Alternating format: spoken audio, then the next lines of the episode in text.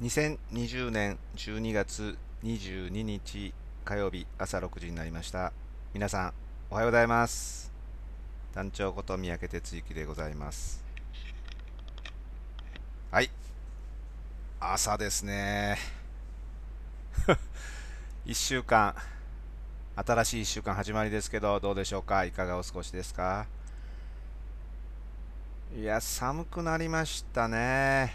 まあたり前といえば当たり前やけど一度に冬の到来ということで結構ね大雪で大変な地方もあるみたいですけども。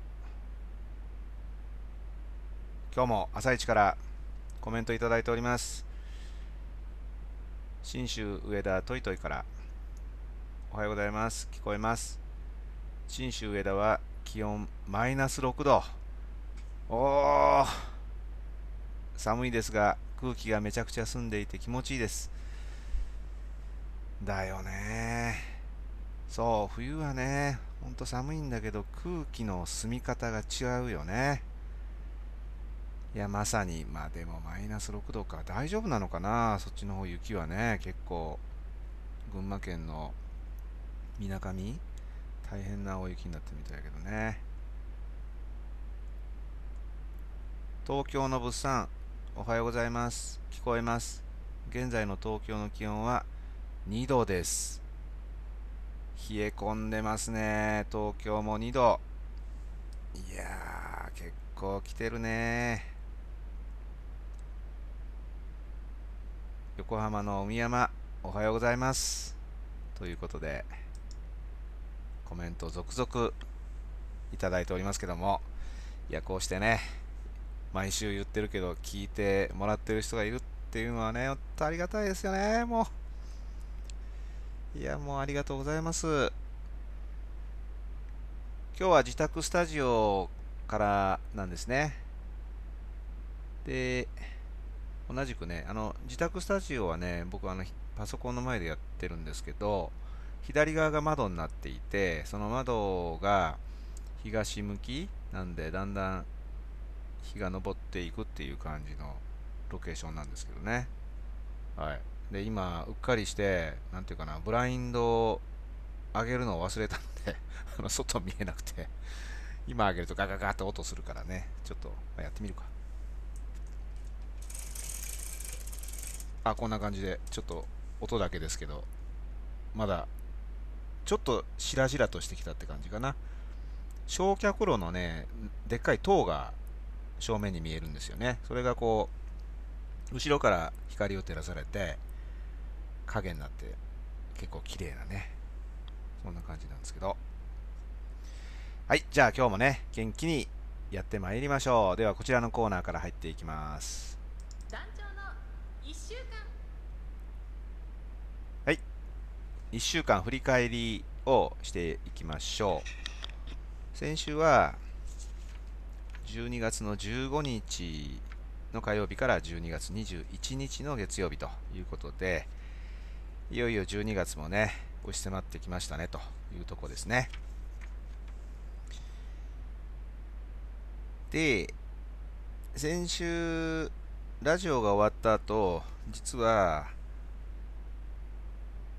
まあ、知り合いというかね、のおっちゃんのところに、薪を仕入れに行く。薪を仕入れに行くっていうのは、木、倒した木があって、それをチェーンソーで切って、ほんで、コッコまで運ぶっていう作業なんですけどね、それに行く予定だったんですよ。ところがね、腰がちょっとね、やられちゃって、というのがその、月曜日に少し重いものを持って、まあ、2階から1階下ろすみたいな作業をやったんですよね。で、その前から、実は、その前に、薪仕入れに行った時、まあ、チェーンソーで切るんだけど、ちょっと久しぶりに作業したのと、あの木が倒れてるからね、足場をしっかりした方が本当はいいんだけど、なんか時間のこともね、焦ってて、まあ、適当にやってたんですよ。そうするとね、どうもね、変な体勢で切ってたみたいで、それからちょっとね、腰がちょっと違和感があったんですよね。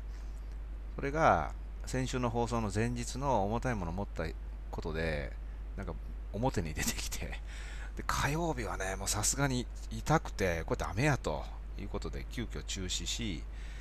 でなんか塗り薬みたいなんでどうもならんからっていうんでねちょっと医者に行ってでレントゲン取ってもらって。ほんで、まあ、調べたらま炎症を起こしてるということでね。びっくりしたのがねなんかねあの骨折してますよなんて言われたんですよ。えー、って思って。いやいやこれ今回のとこじゃないんだけどこれ見てくださいね。このもう1個3つぐらい上のところこれ他の骨より小さくないですか？とか言われて。なんか事故とかありましたか？とか言われて。いやなんもないですね。っていうことでね。あの レントゲン撮って昔いつかどっかで骨折ってるみたいでね。で半分欠けてるのね。いやーびっくり。そういえばなんかその辺り押すとちょっと違和感あるよねみたいな感じのねものが見つかったりして。まあ別にあのあのどうかないんですよ。今までほったらかしても固まってるみたいだからね。ってなことで。で先週はちょっとね腰痛の1週間になっちゃったんですよね、うん、で巻き仕入れてコッコに行く予定だったのを中止してその日は、えー、なんか薬もらってマッサージやってね。やってました。それからあとはね、まあ、そんなことなので後半えー、っとだから、ま、123町町さんの山4かな。まあそれでもねあのお客さんいらっしゃったりっていうのがあったんで、まあ、ここにも行ってたんですね。あとは、まあ、今日の話の中で入れていくんだけど講演関係が2本あったんですけど初の全面オンライン開催っていうのをやったんですね。えっと、何かって言ったら、まあ、こういう時節柄なかなか対面でできないよねと。なので僕はその自宅もしくは国庫にいながらにして受講する人はそれぞれの会社にいてで聞くというねなんかそんな方式を先週は2つやったんです。まあ、兵庫県と千葉なんですけどね。これがね結構気づきが多くてちょっとこの辺をね後で話したいなと思っています。でもう一日牧野シーレビー予定してたんだけどそれも中止しで国庫に行ったりしてしててでお客さんが土曜日にいらっしゃったんでその前後っていうことだったんですよね。で週末は FAA 祭りなんですけど個人セッションをやって土曜日か。でその後西日本の定例会プラス忘年会 ということでやってたんですね。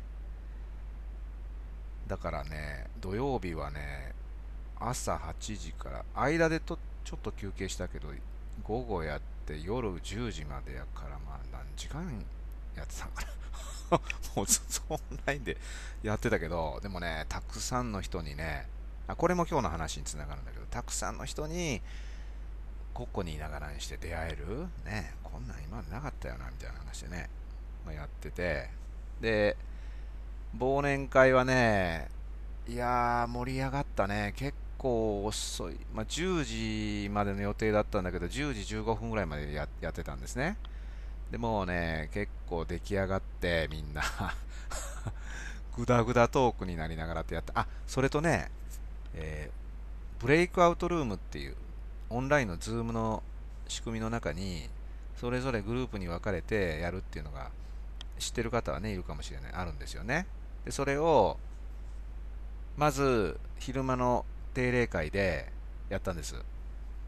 やったんですっていうのは、今まであのリアルで集まってってもらった時には、グループワーク、えっと、チアワークっていうんですけどね、3人か4人で集まって、それぞれが、それぞれのグループの中で濃く話すっていうのをやるんです。で、オンラインになってからね、そういうのができなくなったんで、そのまま全体でやってたんです。だけど、西日本、まあ、10人超えるようなメンバーがいつも参加するから、あの、分かれて、オンラインチアワークできませんか？みたいなまあ、これリクエストが来たんですね。メンバーの皆さんから。あそれいいよねって言うんで、えー、で僕は 使ったことなかったんだけど、まあ、いつものことやけどね、あのぶっつけ本番でやったら、まあ、結構これが使えるんですよね。うん、ほんでね、それでやり、で、味しめて、飲み会も各部屋に分かれてやるみたいなことをね、実はやってたんですけどね。あの、なかなかね、ズームってよくできてるなと。これいけんじゃんみたいなね、いうのを感じてましたね。それから日曜日は、そうね、ちょっと冷え込みが来たんで、冬タイヤの交換しました。うん。で、まあ、コッコの方はね、やっぱり冷え込みが全然こっちと違うから、あの、路面凍結もそろそろ出そうやなということで、で、意外にね、近所の、向こうのコッコの近所にあるガソスタでやったらね、あの、結構安くできて、かつ、あの、履き替えたタイヤをね、保管しないかんでしょう。だから、コッコに倉庫作ってるからそこに置くんですけど、一発で終わってね、よかったな、みたいなね、いうことでした。はい。って感じかな。で、昨日は一応、まあ休みやったけど、まあちょっとちょこちょこ他のこともやってましたね。とにかくね、戻るとあの腰痛になるとね、あの朝顔洗えないし、要は体が前に倒せないですよね。からね、靴下履けないし、ね、もう、節々で支障をきたすわけで、すべてにおいてやっぱ腰って中心、まあ、要って書くからね、ああ、そういうもんやなと思ってるわ、大事にせなあかんなと、まあ、当たり前のことを言ってるようですけど、なんかもう、不都合になると初めてそのありがたみがわかるっていうんですか？っていうのがね、本当に身に染みて、で、おかげさんで、あの、もうだいぶね、復帰してますんで、明日、朝、明日やな。うん、明日、巻き仕で、ちょっと行きますけどね。あてなことで、皆さんもね、ちょっとあの、気をつけてくださいよ。何かちょっと変な体勢やってると、おかしなことが起こるということですね。はい、えー、そんな1週間でしたけど、あなたの1週間、どんな1週間でしたか？はい、えー、コメントいただいております。物産から腰痛かなりきついですよね。私もよく背中、首、腰が痛くなり、頻繁に整体に行ってます。あ、そうなんだ。今週日曜日も行く予定です。お大事にしてください。あありがとうね。そうだね。あの、要はね、あとはね、硬いですね、体とかって言われてね、あの、先生に。マジでね、硬い。だからね、あの、もうね、55を超えるとね、やっぱしっかりなんかやることや、まあ、ストレッチね、大切なのはね、そんな話です。はい、大阪レイチェル、おはようございます。寒いので、特に体がこわばりますね。そうなんだよね。そう、寒いから余計ね、硬いんだよね。物産、そうですね。腰痛だと普段できることが苦痛になりますよね。そうなんだよね。背中から首が痛いと、下向けないのでご飯食べるのもしんどくなります。そうなのよ。もうね普通の動作ができないって辛いことですよね。はい。いろいろコメントいただいてありがとうございます。なんかキャッチボールできてていいね。では時刻6時14分になりましたんでこちらの方に入っていきましょう。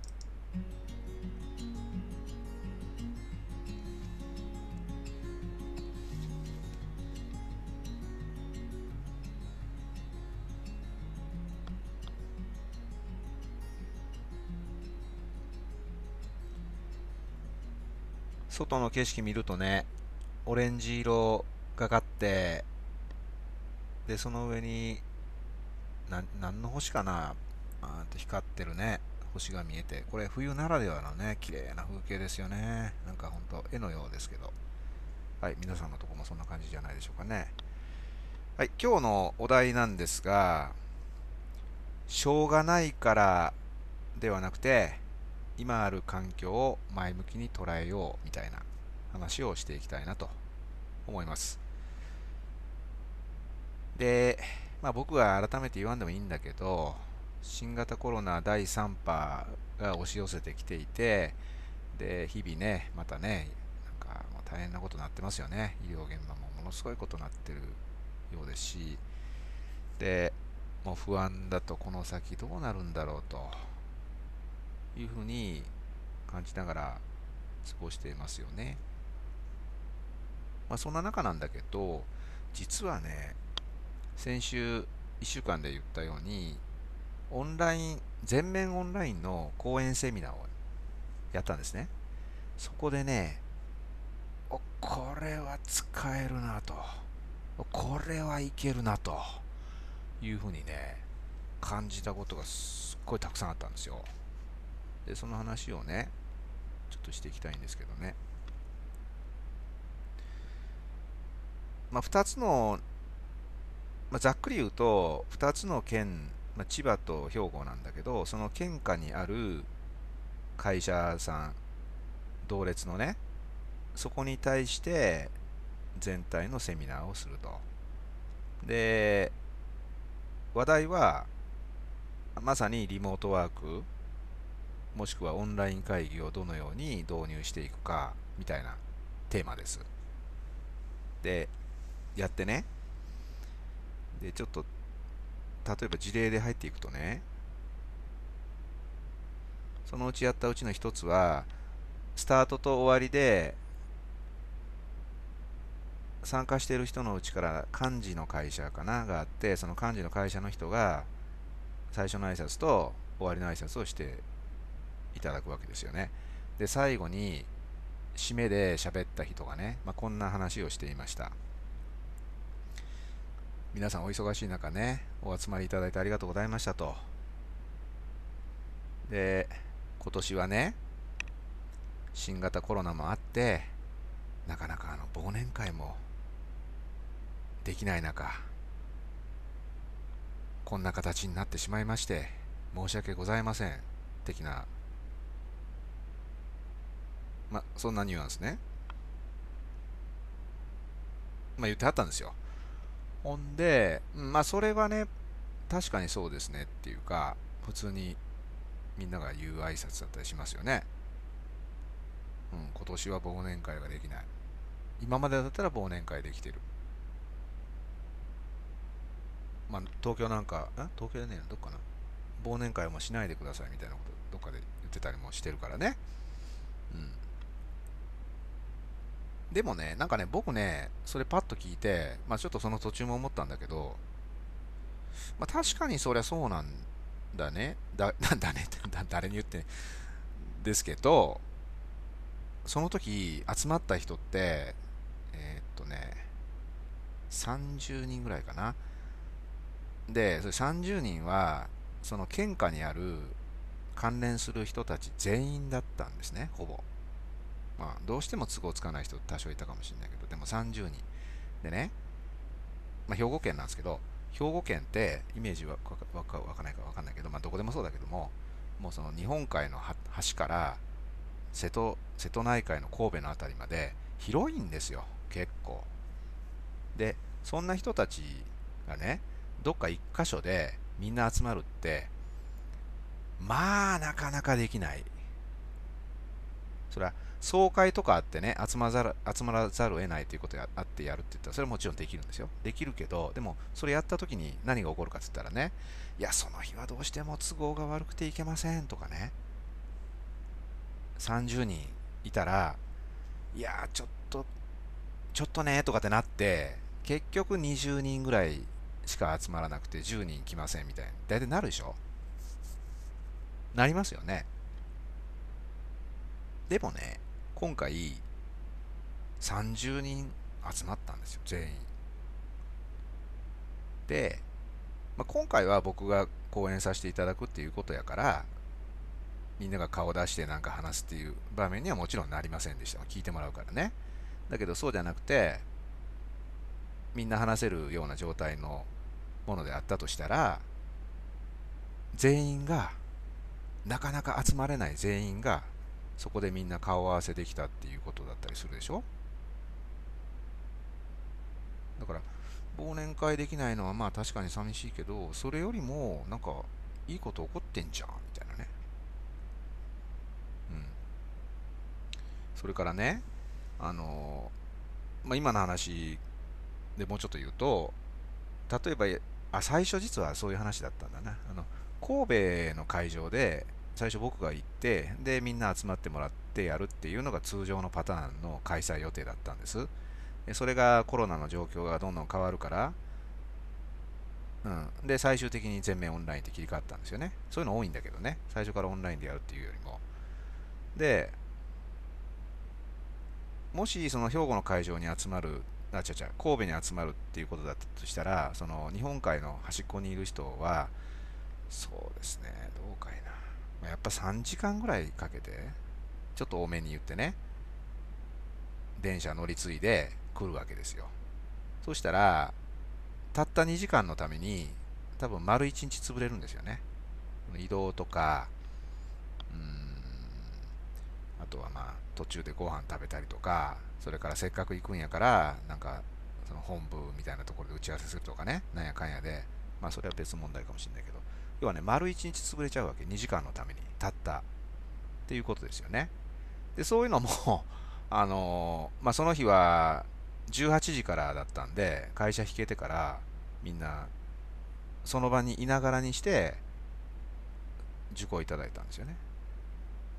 とか何言ってるかって言ったらあのそんなやり方ができてるっていうことが言いたいんですよね。そういうの今までありましたか？ないよね。ね。なんかそのオンラインになったらね顔が合わせられないから実際に顔見れないからコミュニケーションが不足する遠くにいるからなんかどうやこうやみたいなねいうことを言ってるような人結構多かったりするんだけど僕はねそこ声を大にして言いたいんだけどそれあんたちょっとそれ間違ってるよと。いや間違ってるよっていうかねそれちゃんと相手のこと思ってるってすっごい言いたいですよ。だってね遠くに離れてれば離れてるほど相手のことを考えませんか？っていうか考えるよねって思うわけでそうするとね逆だと思うわけですよ。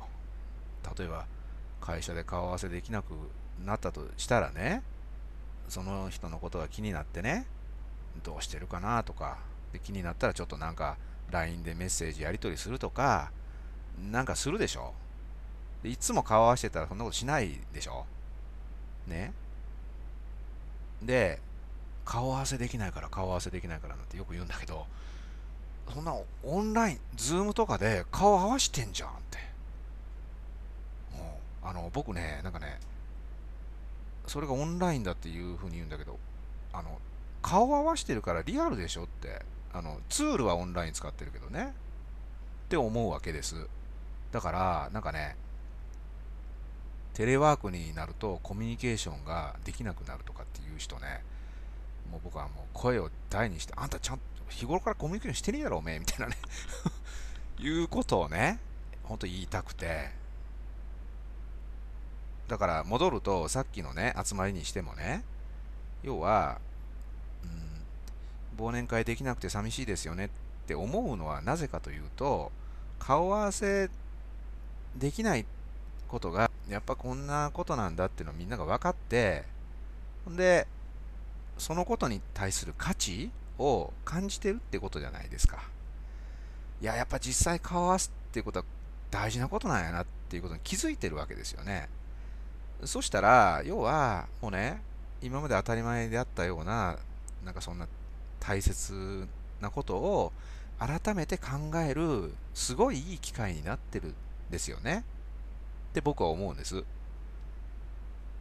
だからなんかねあの不安だとかもどうなんのかなとかね。もちろんそうですよそりゃ。いつまで続くねんってやっぱ思うけどそんなこと思ったってなんかその先何も生まれるわけねえしね？だから今起こってることをどういうふうに受け止め受け止めるというかねいうことかなって思っていて僕はねすごい気づきがたくさん出てると思ってるんです。まあこんな講演させていただいてるっていうのもあるし、まあ、こんな仕事してるっていうのもあるから、まあ、ちょっと普通の人とはなんか感覚ずれてるのかもしれないけどね。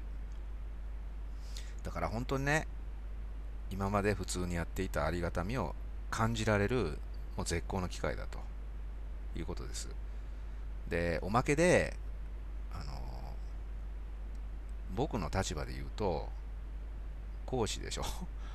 で、もっとぶっちゃけて言うとね、あの、6時から8時までやったかな、まあ、そのぐらいの2時間を、じゃあ7時半か1時間半を喋るだけ。だから、直前まで他のことできるんです。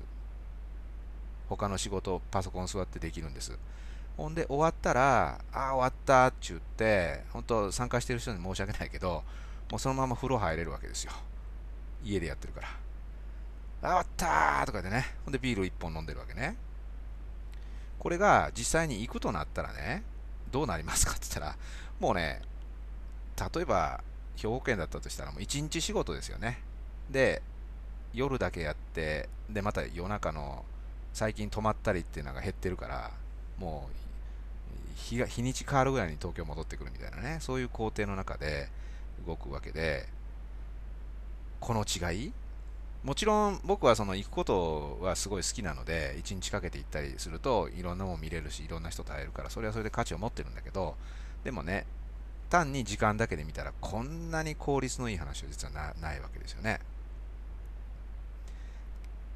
さらにね、細かい話だけどね、自分が喋ってるのがどうだかっていうのは講師講師業をやってると気になるわけですよね。ちゃんとあそこでこう喋ったけどどういうふうに相手に聞こえたかななんて。それね、あのズームなんで最初から録画しとくわけですよ。しとしてたんだけど。そうするとね、後で自分で振り返りができるんですよね。あ、ここでちょっとためで喋ったつもりだけど滑ってんなとかね。あ、なんか早口やな、ここはもっときちんと言わないとね、とかね。いうのがね、もうつぶさにわかるわけです。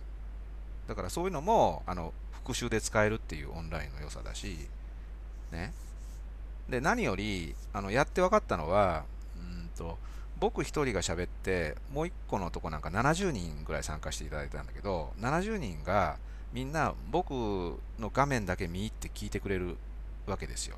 だからね、すごい集中していただけるから、伝わるんですよね。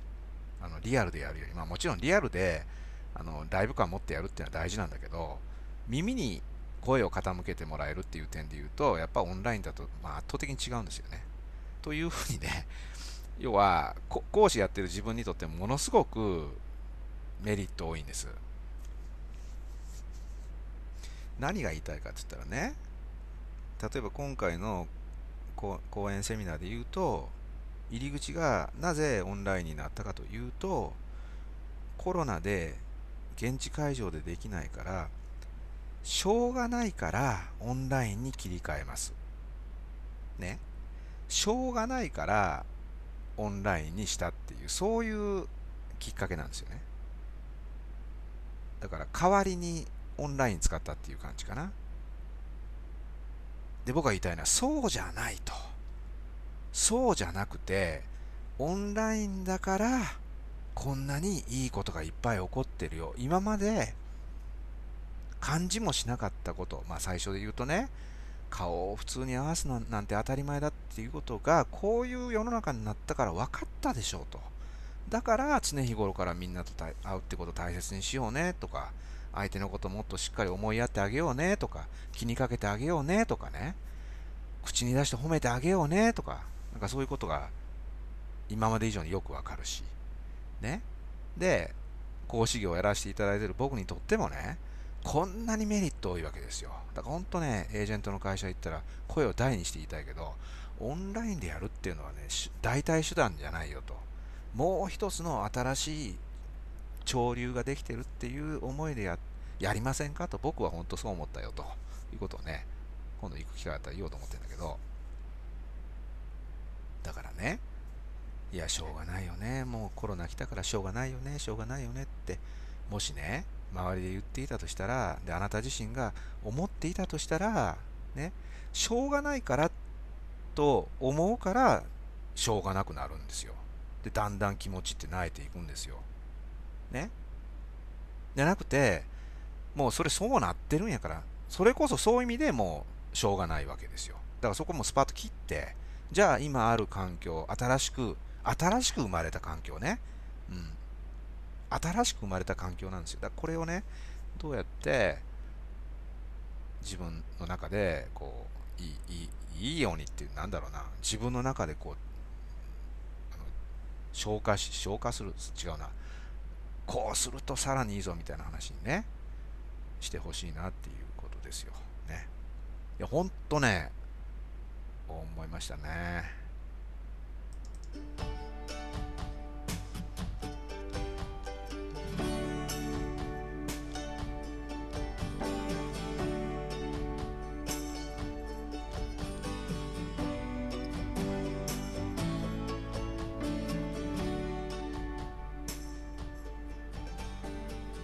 刻は6時31分になりました。またまた時間の尺を間違えてますけどね。前半もうちょっとねサクッと喋ればピシッと収まるんですけどもいつまでたってもね配分悪くて申し訳ございません。ちょっと23分延長でやらさせてもらいますけどね。まあ、ということで今日のね話はねもう結構僕感じました。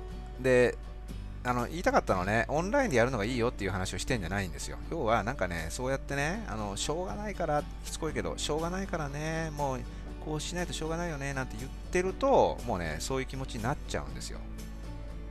で、そうじゃなくて、うん、そそこをどう活用するか、さらに言うと、新しいものが生み出されてるっていうことなので、なんかそんな捉え方をしてね、やってこうよと。ほんまに日々ね、なんかもう、なんだっけ、ニュース見てるともうなんかネガティブな言い方ばっかしてる。あんなもんメディアに振り回させちゃダメやからね、はっきり言って。うん、もうね、余計気持ちがなえるだけやから。はい。ということでね、あの、オンラインの恩恵を被ってる一人でございましたけども。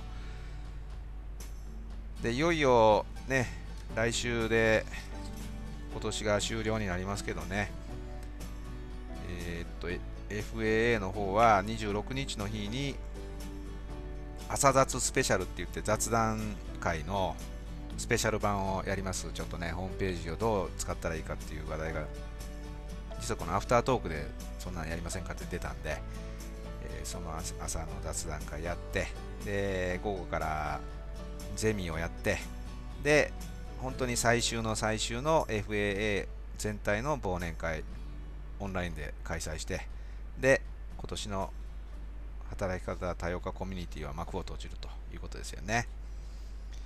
はいということでございましてまあいろいろあるけどね。頑張っていこうぜ。てか。はい。